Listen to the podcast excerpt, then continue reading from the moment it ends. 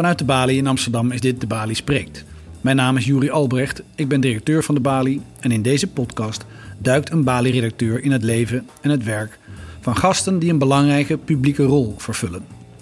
Wat drijft onze gast in zijn werk? Waar probeert hij invloed uit te oefenen en hoe kijkt hij naar het huidige publieke debat? Vandaag praat redacteur Rokhaya Seck met documentaire- en programmamaker Nicolaas Veul, die voor de VPRO de documentaire Follow Me maakte. Follow Me met een hashtag natuurlijk. Over de industrie achter Instagram. Een gesprek over Veuls fascinatie voor de selfie-cultuur, de invloed van sociale platformen op ons leven en de vervagende grens tussen wat echt is en wat nep.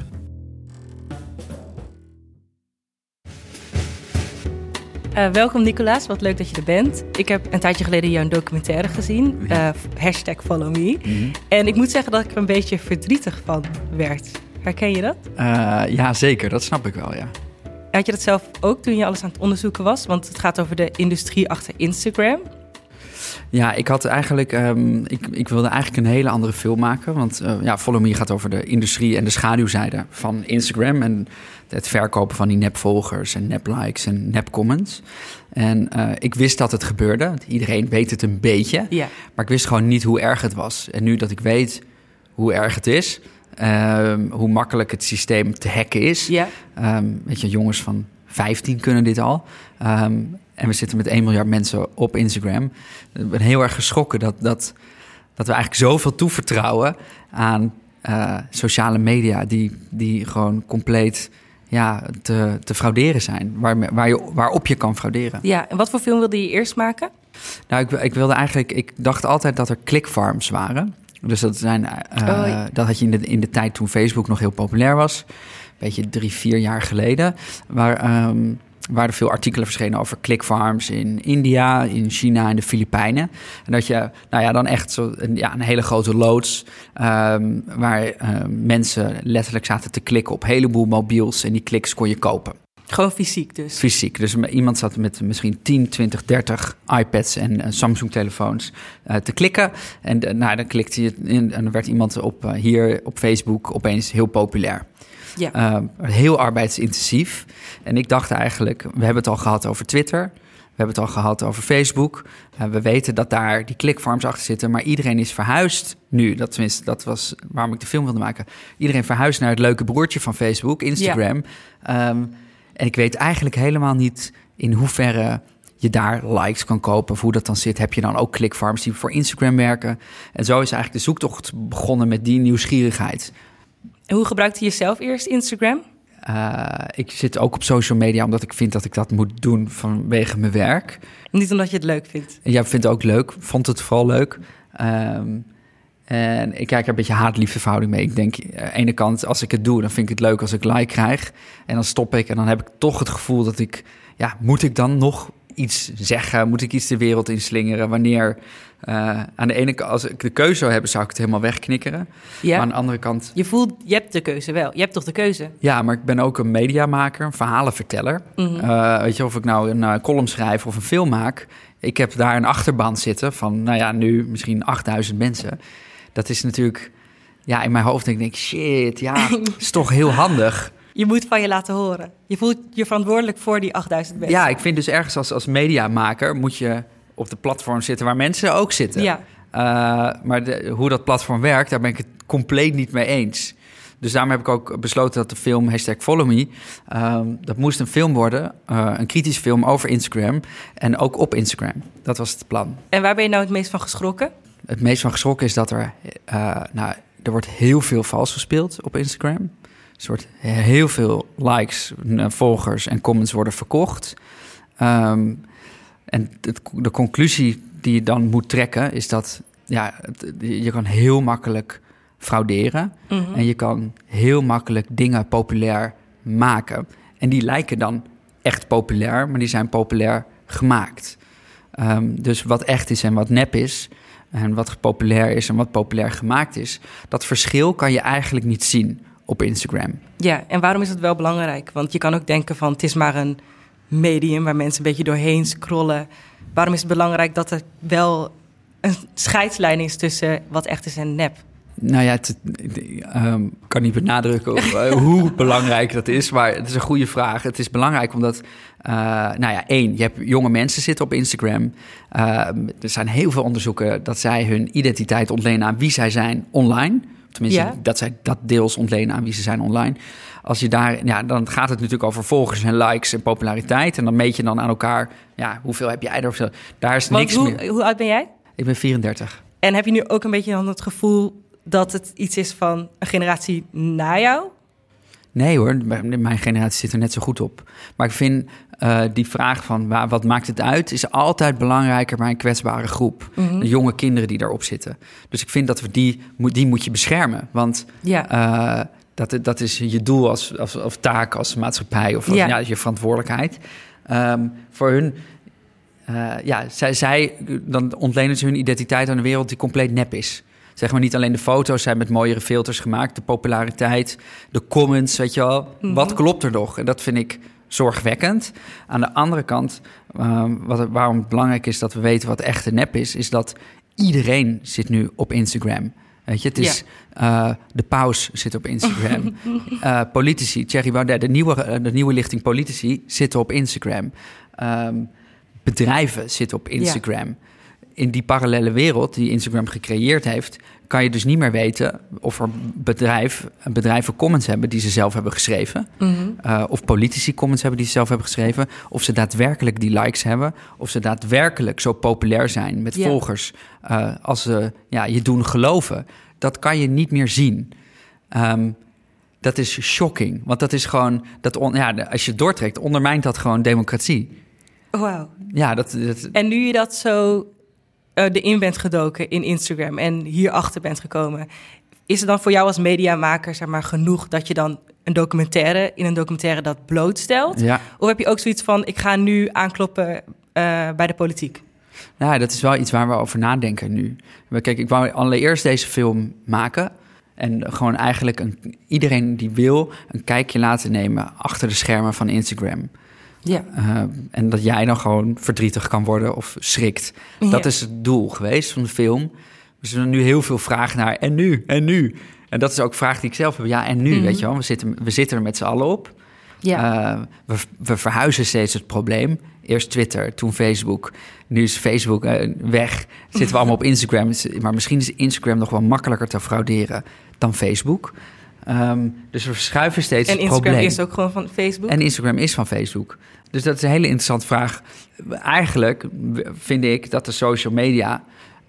we noemen het social media, maar het zijn eigenlijk gewoon advertentiebedrijven die verdienen aan onze kliks en likes. Mm-hmm. Onze data doorverkopen. En advertenties aan ons verkopen. Dat zijn nu degenen die onze social media bepalen.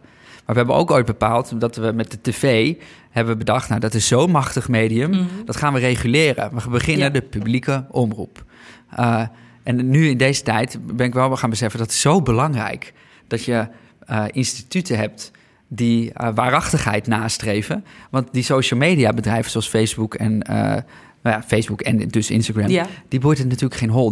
Die wil kliks en likes en die wil jou zo lang mogelijk op dat platform houden. En die zet hun slimste koppen in om jou zo lang mogelijk op dat platform te houden. Dat er gefraudeerd kan worden, daar hebben ze het niet over. Maar zou dat dan ook betekenen dat jij bent voor een Instagram van de staat? Ja, geweldig zou ik dat vinden. Ja, dat zou ik zo... Wat een top uitvinding. Maar hoe stel je dat voor? Ik kan niet eens nadenken hoe dat zou werken. Het belangrijkste is dat je hebt het algoritme. En het algoritme bepaalt bij Instagram en bij Facebook wat populair is en wat niet. Daar verdienen ze ook hun geld mee. Want zij kunnen zo de zichtbaarheid verkopen. Je kan je eigen post ook laten sponsoren. Mm-hmm. Populariteit kan je ook bij Instagram en Facebook kopen. Als dat algoritme weg is... ik moet zeggen, dat algoritme wordt dus gecheat. Dus door comments en likes te kopen en volgers te kopen... kom jij hoger in het algoritme. Ja. Dus hoe meer ik...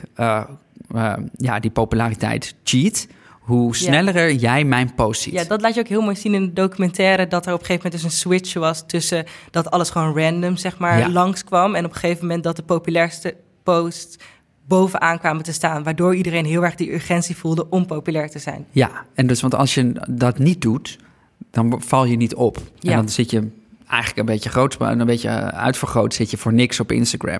Mm-hmm. Dus als je mee wilt doen, moet je meedoen aan de spelregels van het algoritme. Ja. En het algoritme is zo gebouwd om populariteit schaars te maken, want daar verdienen ze zelf aan.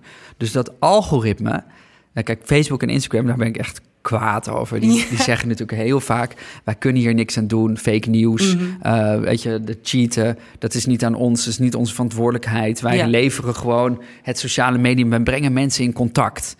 Maar eigenlijk hebben ze een heel slim platform waarin ze heel veel geld verdienen. En zij weten natuurlijk ook dat op het moment dat ze dat algoritme erin hebben gedaan, dat cheaten, dat ging next level. En dat frauderen ging naar het next level, want dat is inherent aan het systeem van het algoritme. Maar maken ze zichzelf daarmee kapot, denk je? Ja, dat denk ik, ja. Nou, ze verdienen eigenlijk ook kapot. Ik bedoel, ze zijn 700 miljard waard. Dus zij lachen zich natuurlijk helemaal kapot. Maar het is wel de belofte van sociale media, belofte van internet in den beginnen, was natuurlijk de democratisering van media. Iedereen is een zender, je kan iedereen met elkaar in contact brengen. Het helpt de democratie vooruit. Waar staan we nu dan met die belofte? Weet je wel, als we allemaal een soort slaaf worden van dat algoritme, of als dat hele algoritme zorgt voor een systeem dat frauduleus is, ja, wat helpt het dan? Welke stemmen komen dan nog bovendrijven? Ja, ook sowieso best wel grappig, of nou, ik weet niet of het grappig is, dat Facebook dus, want doet alsof ze heel erg transparant zijn of zijn voor extra democratie. Ja. Maar volgens mij hebben ze hier in Nederland niet eens een persnummer waar je heen kan bellen om vragen te stellen. Ze zijn niet accountable voor wat ze doen. Want wat heb jij allemaal gedaan tijdens het maken van je documentaire om er in contact te proberen te komen met Instagram? Je kan ze mailen, het facebook.pr.com. Mm-hmm. Dus allemaal mailen. Dan kan je ze bellen en dan zeggen ze weer dat je ze moet mailen naar Facebook of Instagram @pr.com en voor een afspraak. En daar reageren ze gewoon niet op. Die zullen het wel. Ja, het zijn gewoon techbedrijven. Hè? Dat runt allemaal op software. Er zitten niet eens heel veel mensen te werken daar. Voornamelijk alles wordt gedaan door computers. Dus daar reageert ze niet op. Toen zijn we ook langs geweest. Toen zeiden ze weer, ja, je moet mailen. Dus ja, je komt eigenlijk. Ze zijn compleet ontransparant. Wat natuurlijk gewoon heel gek is voor een bedrijf met zoveel macht. Ja. Het is zo bizar. Het is alsof je de krant niet kan bellen. Of weet je wel, dat je geen ingezonden brieven. We hebben altijd systemen gehad. Dat je de niet kan bellen. Ja, maar wij hebben altijd mediasystemen die accountable zijn voor wat ze doen. Zij denken, ja, wij trekken onze handen overal vanaf. Hier hebben we niks mee te maken. En het is aan de maatschappij wat ze met onze tool doen. Terwijl hun tool is heel erg gekleurd en heel erg te manipuleren. En denk je dat ook niet dat verandert, nu ze onder druk komen te staan? Ik hoop het. Ja, ik hoop het. Het is wel bizar, want we hebben natuurlijk al de Facebook-verkiezingen gehad met Trump. In Brazilië zijn de verkiezingen heel erg gekleurd door die nep fake nieuws via WhatsApp. Mm-hmm. Dat ze ook groepen hebben gekocht. Ja, wanneer is Instagram aan de beurt, weet je wel? Dat we volgende keer achter onze oren komen, dat we denken, oh shit, Deze verkiezing is totaal gekleurd door fake nieuws op Instagram. Ik weet niet, weet je wel, hoe vaak moeten we zien dat het niet goed gaat? Mm-hmm. Nou ja. Waar zie je eigenlijk zelf jouw toekomst als mediamaker?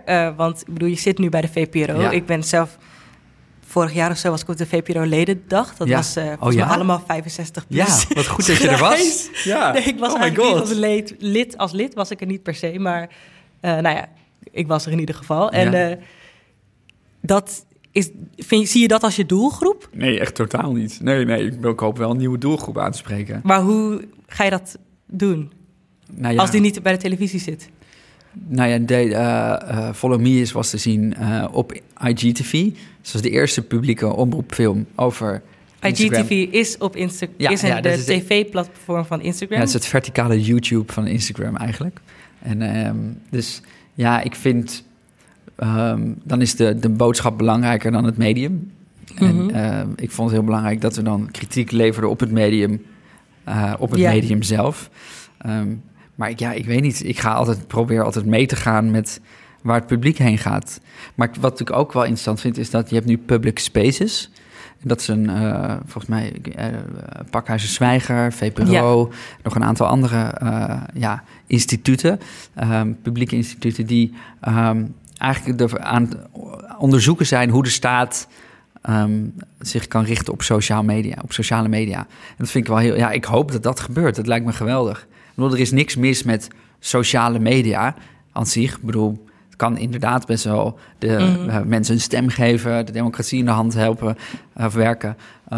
Maar alleen, we hebben het overgeleverd aan diep commerciële bedrijven die hun verantwoordelijkheid niet nemen. En ik hoop dat we daar van weggaan. Het is ook niet de eerste keer dat je eigenlijk een documentaire of een documentaire serie maakt wat aanstipt tegen die onderwerpen over media. Ja. Superstream Me heb je hiervoor gemaakt, waarin je 24/7 zeg maar jezelf filmde samen met Tim den Beste. Ja. En ook voor de Westerlingen, een documentaire serie van de VPRO, ging je naar Ghana, ja, waar scammers, dat zijn dus mensen die nepprofielen hadden, nep-datingprofielen, ja.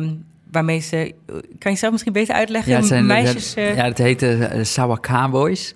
En dat is daar heel bekend eigenlijk. Je hebt heel veel jongeren daar die een centje bij verdienen door nepprofielen aan te maken. En dan stelen ze foto's van pornosterren of militaire mannen. En daar hebben ze eigenlijk die profielen. Daar hebben ze een enorme draaiboeken bij met een verhaal. En daarmee gaan ze eigenlijk op Engelstalige, voornamelijk ook Nederlandse dating sites, liefde zoeken. In de zin van, ze gaan eigenlijk aan het hengelen dat ze willen mensen verliefd op hun avatar laten maken. Mensen die op zoek zijn naar liefde, die zoeken zij. Ja, dus eigenlijk wat vaak is de 50-jarige die uit een scheiding is en dan opeens heel veel aandacht krijgt op, weet ik wel, hoe heet dat, Parship of zo.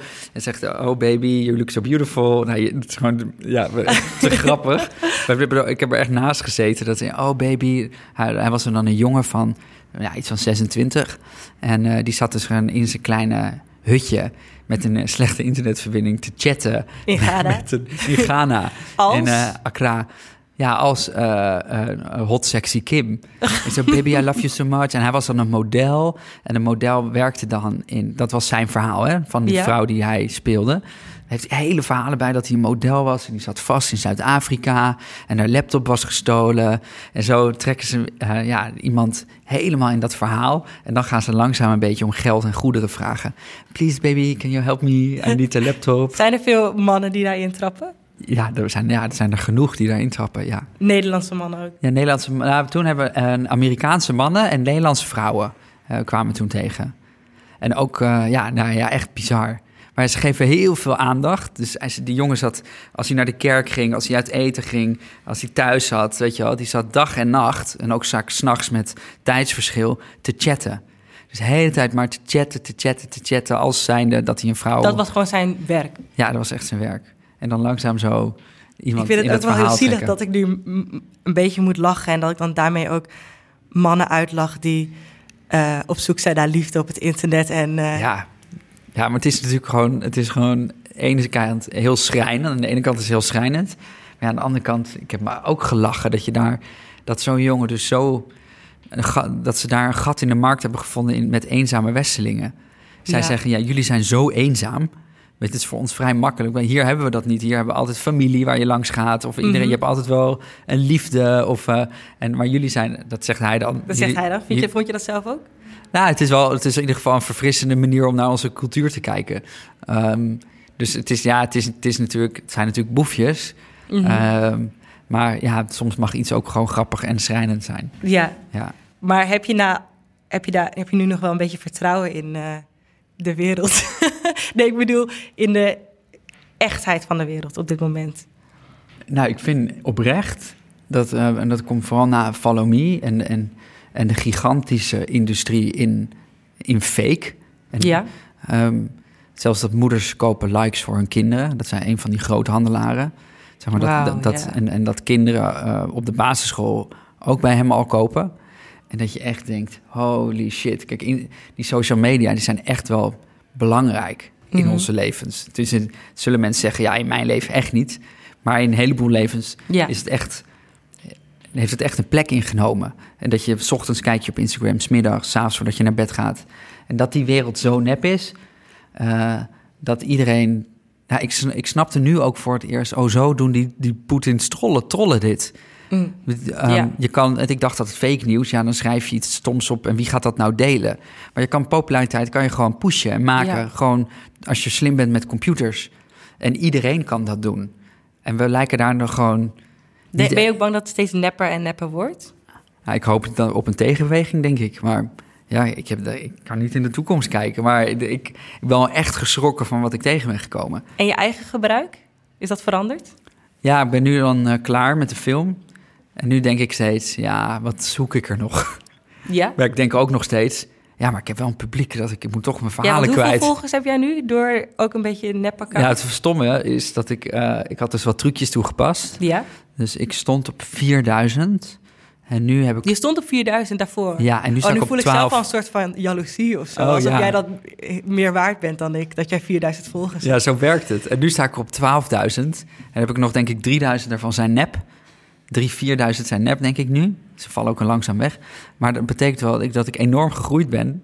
En het account van de film ook. En dat voelde zo dubbel. Want het hele team was zo... Yes, we zijn vet gegroeid. We hebben een publiek aan ons gebonden. Ja. Terwijl, weet je wel... Het eigenlijk nep is. Want in de documentaire krijg je op een gegeven moment ook nep-likes... en nep-volgers. En terwijl je dat krijgt, terwijl je weet dat het nep is... Ja. Zie ik toch in jouw gezicht een soort van... Rush. Rush, een beetje de adrenaline-kick. Ja. Dus hoe werkt dat dan? Dat je weet van, dit is allemaal nep, maar... Maar het is toch... natuurlijk heel belangrijk. Is natuurlijk, ik denk, het is alles voor de bühne. Ja, het is een etalage. Ja. Toch, Instagram is een soort van etalage... waarin het is niet zozeer dat, ik ben belangrijk... omdat je misschien wel weet dat het nep is, maar ik denk het hoor. En ik word als belangrijk gezien. Mm-hmm. Dus ik weet dat als anderen naar me kijken... dat ze denken, wauw, Nicolaas is populair. Oh. Dat denk ik, dat net als jij nu denkt... oh, jij bent populair. Ja. Weet je wel, dus ik denk dat dat spel is... dat die rush die ik had, ik denk... nou, ja, ik vond gewoon... dat je zo heel veel likes kreeg. Dat, mm-hmm. Je maakt daar gewoon een stofje aan. Ja. Zo, gewoon, ik bedoel... Dat gebeurt gewoon. Dat je denkt, my god, ik ben populair. Maar ik denk eigenlijk dat ik zei, ik lijk populair. Ja. Oh my god. Dat is gewoon heel erg verslavend. Want dat zijn die verkopen ook. De meeste mensen kopen 1 keer en dan kopen ze niet zoveel. Mm. En dan komen ze de hele tijd terug. Net als botox eigenlijk. Ja, het is net als botox. Gewoon steeds. Nou, botox heb je, dat verdwijnt. En die likers die bouwen op. Dat is eigenlijk nog erger. Het is een beetje als suiker, denk ik. Maar er waren ook mensen in jouw team, toch? Die gewoon al volgers aan het kopen waren voordat ze begonnen? Of heb ik dat fout gezien? Nee, die gebruikten robots. Dus je hebt die robots die dan in jouw naam allemaal dingen gaan liken en commenten. Ja. En mensen volgen en ontvolgen, zodat eigenlijk je een druk bezig bijtje lijkt. Ja. Terwijl je niks doet. En dan gaan mensen dan weer op jou volgen en liken terug. Dus het is een soort van... Ja, maar die waren dus al aan het sjoemelen. Ja. Zoveel. Dus dat gebeurt gewoon... sorry, maar dat wist ik niet hoor, dat zoveel gebeurt. Nee, dit sjoemelen is zeg maar... iedereen die iets met Instagram wil of groter lijkt... die heeft er überhaupt over nagedacht of die weet hiervan. Hm. En je hebt heel veel van die programma's... die je account overnemen. Je hebt abonnementen op likes. Dat je elke foto die je plaatst... daar krijg je standaard dan 200 likes op. Mm-hmm. Weet je wel? Of je hebt abonnementen op volgers. Het is gewoon, er zijn honderden bedrijven die eigenlijk groei aanbieden. Ja, het is echt fascinerend. En nu dat ik deze gemaakt heb, zeggen heel veel mensen ook... even zo achter de schermen, ik heb het ook wel eens geprobeerd. Wauw. Ja, echt ook collega's. Dat ik ook dacht, hè? Huh? Oké. Dus het is vrij bekend. Het is vrij, het soort, hoe heet dat? Het is een publiek geheim. Een publiek geheim, ja. Naar aanleiding van je documentaire hashtag Follow Me... heb je ook heel veel reacties gekregen op social media. Wat verbaasde mensen het meest? Wat zeiden ze nou het meest is gewoon... Ja, iedereen was gewoon in shock. Dus voornamelijk #shocking. Ja. En dat was wel leuk, want ik kende ook wel wat mensen... die al in die social media wereld zitten.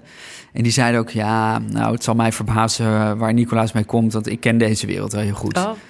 En toen hebben ze echt veel gezegd... Oké, sorry, ik neem het terug. Ik had geen idee dat het zo erg was. Wow, dat er zoveel gefraudeerd wordt... en dat het zo makkelijk is en dat het zo ver gaat, dat wisten mensen. Maar wat zijn dan van die dingen die heel ver gaan? Nou, dat je gewoon comments op bestelling kan kopen. Dat er groepen zijn waarin mensen elkaar comments geven. En daar zitten 30.000 leden in. Die via robots elkaar de hele tijd becommenten. Waardoor iedereen dus de hele tijd populair lijkt. dat er volgers, dat er zoveel volgers worden verkoopt. Zeg maar, de schaal is gewoon... Het is zo'n big business, dat wisten mensen niet. En dat het ergste is eigenlijk dat er nu groepen zijn... dat je echte volgers kan kopen. Dat is een heel lang verhaal hoe dat in elkaar steekt. Maar je kan naar een handelaar gaan... en dan koop je echte volgers over de hele wereld. Maar die kunnen ze ook targeten. Ze kunnen ook zeggen... je krijgt alleen maar mannen uit Amerika... of alleen maar vrouwen uit Engeland. Waardoor je dus... Maar kan het ook zijn dat ik dus op dit moment... iemand aan het volgen ben waarvan ik niet weet... dat ik die persoon aan het volgen ben? Als jij die mij gekocht heeft? Dat zou kunnen als jij ooit ergens je wachtwoord hebt ingevoerd. Je hebt zeg maar sites dat zeggen... check nu hoeveel likes je hebt per jaar. Of wil jij 10 gratis likes? Log hierin. Er zijn een heleboel websites waarin je gewoon kan inloggen... waar je iets terug voor krijgt. Die inlog, die houden slimme jongens. En die verkopen ze dan weer door. Dus af en toe, is daar iets aan te doen? Af en toe je wachtwoord veranderen. De wet met water. Dat is dus heel moeilijk, want Instagram bepaalt hier de regels. En Instagram is eigenlijk natuurlijk gebaat bij een heleboel interactie. Dus zij weten dit al heel lang. Ze hebben er een aantal dingen aan gedaan, maar ik vind dat ze daar veel te weinig aan doen. Maar goed, dus dat de reacties eigenlijk voornamelijk dat mensen toch wel dachten... holy shit, Dit is echt wel... wat ik het leukste vond, is dat heel veel mensen het vergeleken met die serie... Black Mirror, waar je eigenlijk naar de toekomst kijkt. En ook vaak gaat het dan over hoe ver social media gaat. En heel veel mensen zeiden, we zijn hier al. Precies. Dit is een Black Mirror aflevering, maar het is 2018. Dit is real. Het is nu aan de hand. Had je dat gevoel zelf ook, dat je een Black Mirror aflevering... Ja, zeker. Ik wist echt niet wat ik meemaakte. Ja, dat is geen leugen. Ik wist het echt niet. Ik dacht al dat het erg was, maar niet dat het zo ver en diep ging. Denk je ook dat heel veel mensen nu naar aanleiding van jouw documentaire... massaal volgers en likes zijn gaan kopen? Dat is wel de reden waarom onze anonieme bron meedeed. Die zei, er gaan mensen kijken. En de anonieme bron die volgers verkocht? Ja, die we opvoeren. Die zei, er gaan mensen kijken. En er gaan een heleboel mensen heel erg boos worden... en zeggen hoe nep alles is. Maar hij zei, ik ga je verzekeren... dat ik hier nieuwe flinke business uithaal. Want er gaan een heleboel mensen denken... oh, je kan volgers kopen. Waar? En we hebben dus een account van de film op Instagram. Ja. Er komen heel veel vragen binnen van mensen... sorry, waar kan je die volgers kopen? Dan denk je, oh my god, jongens, echt? Heb je die film gekeken en dit is je conclusie? Ja, dat geeft ook wel aan hoe gewild die dingen zijn. Heb je het nog aan de anonieme bron gevraagd... of je nu meer... betere business heeft? Nee. Ben ik nog wel van plan. Dat wil ik nog wel doen. Bij deel 2. Ja, ik hoop dat ik er niet aan heb meegewerkt, maar who knows. Waarschijnlijk wel, ja. Ik heb ook heel veel bericht gekregen van leraren en docenten... die naar aanleiding van deze film allemaal discussies zijn gestart in de klas. Zo van, omdat, dit weet je, Instagram is zo... is het sociale medium bij jongeren... wat ze nu moeten doen ermee. En, wat voor vraag krijg je dan? Nou, dat zij dat... het is meer zo van... bedankt, we hebben het al in de klas laten zien. Mm-hmm. Dus dat was heel leuk. Dat een soort ethische dilemma's in de klas werden gesteld van... zouden jullie nepvolgers kopen? Weten jullie hiervan? Wisten jullie hoe erg het is? En dat er ook wel heel veel reacties waren van kinderen... zeiden dan die leraren via social media... Ja? Dat heel veel kinderen al wel weten hoe nep het is. Weet je wel, dat zijn, Instagram is toch super nep. En, dus het zijn echt wel jongeren snappen dat echt wel. Maar tegelijkertijd is het ook een heel dominant ding. Ja, maar ik heb toch het gevoel ook van... maakt het sommige mensen nog uit of het nep is of niet? Net als toen jij in Rusland was in de documentaire... dat gewoon degene die...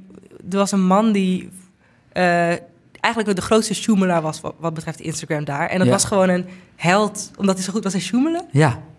Nou ja, dat is natuurlijk in Rusland. Zijn de dingen als waarachtigheid. En die man zei ook, ik lieg, kan mij ook nog schelen. De politiek liegt, op tv wordt het gelogen. Op Instagram liegen mensen het over zichzelf. Ik heb daar een handeltje in. Weet je wel, dat je nepcomments kan kopen, kan mij het schelen. Iedereen verdient eraan. Yeah. Dus dat is wel... daar wordt waarheid veel minder belangrijk gezien... want ze hebben wel andere zaken aan hun hoofd... namelijk het overleven daar. En ze zijn er al mee bekend of zo. Dus die grens schuift wel een beetje op. Maar ik ben er wel benieuwd of de tieners... maar ik denk niet, misschien weet jij dat natuurlijk ook niet... maar de tieners van nu ook zoiets hebben van... ja, misschien is het nep, maar wat kan mij het schelen? En dat toch ik belangrijk. Denk dat heel veel mensen denken... het is nep, maar wat kan mij het schelen? Ik weet dat heel veel DJ's heel veel likes en volgers kopen. Dat is echt heel normaal. Ook YouTube-kliks. Dat gebeurt dus heel veel. Het kopen van views op YouTube. En dat is de normaalste zaak van de wereld. Dus ja, who cares? Weet je, iedereen denkt gewoon aan zijn eigen portemonnee... en denkt, kan mij het schelen? Ik bedoel, ja, het is een kleine handeling... en ik verdien mijn geld en wie doe ik er nou kwaad mee? Ja. Dat is natuurlijk het idee. Maar als je van afstand gaat bekijken... dan zijn we natuurlijk gewoon in een soort hele gekke... malle molen terechtgekomen. Eigenlijk is er ook veel te weinig aandacht hiervoor. Denk ik ineens. Ja, natuurlijk. Maar dat is het probleem met internet. Ik bedoel, mensen denken, het is toch gewoon leuk. Het is gewoon internet, toch? Het is gewoon mijn pleziertje. Het is gewoon Instagram. Wat doet het nou voor kwaad? Maar ook misschien dat mensen denken van... nog steeds een soort van scheidsleiding zien tussen... de real world, de echte wereld... en sociale media. Ja. Ja, dat is dus... die twee gaan steeds meer in elkaar overlopen. Weet je wel? Ik bedoel, dat is natuurlijk met heel veel DJ's... die niet meer geboekt worden, weet je wel, omdat de voorkeur wordt gegeven aan iemand... die meer volgers heeft. Dat, weet je, zelfs de hoofdredactrice van de FIFA heeft het idee dat ze volgers moet hebben. Jij hebt het idee dat je volgers moet hebben. Ja. Dus er zijn echt wel daadwerkelijk consequenties... van je online leven en je echte leven. Hoe meer dat samengaat, hoe dwingender dat wordt. Ja. En dan wordt het enger, want die wereld klopt, klopt van geen kant. Die zei... als ik met iemand op date ga, dan check daarvoor eventjes... hoeveel volgers die heeft. En als hij dat niet zoveel volgers heeft... dan hoef ik ook niet met hem op date. Want... Ja, dat is natuurlijk... ja, dat gebeurt ook. Het is een hele gekke, enge wereld die zo met ons meegroeit... die we meenemen en in ons broekzak hebben.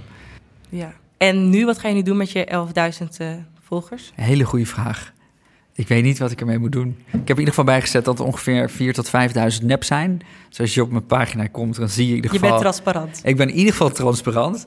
En wat moet ik nu met mijn Instagram-account? Ik heb echt geen idee... Ja, ik denk niet dat ik nog heel erg actief daarmee bezig ga zijn. En ik vroeg me toch tenslotte af... ga je nu nog meer in Instagram duiken of in sociale media... voor je volgende project? Ja, ik denk het wel. Ja, we hebben nog zoveel niet kunnen vertellen. Dat zo'n film duurt maar 50 minuten... maar ik denk dat ik wel 4 uur had kunnen maken. Wauw, ja. Als je nog meer vrienden erbij wil, waar kunnen mensen zich aanmelden? Nou, de film kan je dus kijken op IGTV. En dan moet je naar de pagina @followme.doc. Daar kan je de verticale film zien. De film die dan verticaal is geschoten. En horizontaal kan je gewoon op vpro.nl/followme. Oké. Ja. En je Instagram mag je op mij. Ja, dat is Nicolaas_Veul. Maar mij mag je niet meer volgen, want anders word ik alleen maar verslaafd. Oké, is goed. Ik ben benieuwd. En tenslotte vroeg ik me ook nog af... wij hebben dus deze podcast zijn we nu aan het maken. Ik wil eigenlijk wel graag dat veel mensen die gaan luisteren. Ja. Maar jij weet waarschijnlijk nu wel hoe ik dat op Instagram... dan een beetje goed kan verspreiden. Ja, je moet eigenlijk dan je account... is dat Bali-account? Of je eigen, en mijn eigen account, maar die heeft dus niet zoveel volgers. Maar misschien moet ik die eerst kopen. Ja, dan moet je die kopen en ook je likes. Dus je moet eerst zorgen dat... jouw volgers, koper 10.000. Dit is hoeveel influencers deden om groot te worden. Je koopt er eerst 10.000. Dan moet je echt wel wat content hebben. Hoeveel geld kost dat? 30 euro. Dat is te doen? Ja, dat is te doen. Dan like je al iemand. Dan moet je je likes en comments gaan kopen onder al je foto's. Dus dan bouw je een imago op en dan moet je de wereld in gaan slingeren. En dan moet je eigenlijk in een geheime comment pot... En daar zitten allemaal influencers en Instagrammers in. Ja. En die gaan dan allemaal op jouw post reageren. Als je dat vraagt, dan doen ze dan meestal binnen een uur of half uur. Ja. En dat is een beetje een like voor like, comment voor comment. Een soort ruilhandel, maar dan systematisch. En dan als jij dat doet, dan wordt jouw post dus populair. En dan komt die overal bovenaan. Oké, gaan we dat doen. Of niet? Succes ermee. Dankjewel, Nicolaas Veul, voor deze extra info over Instagram. Yes. Ik ben niet veel blijer van geworden, maar zeker interessant. Dankjewel.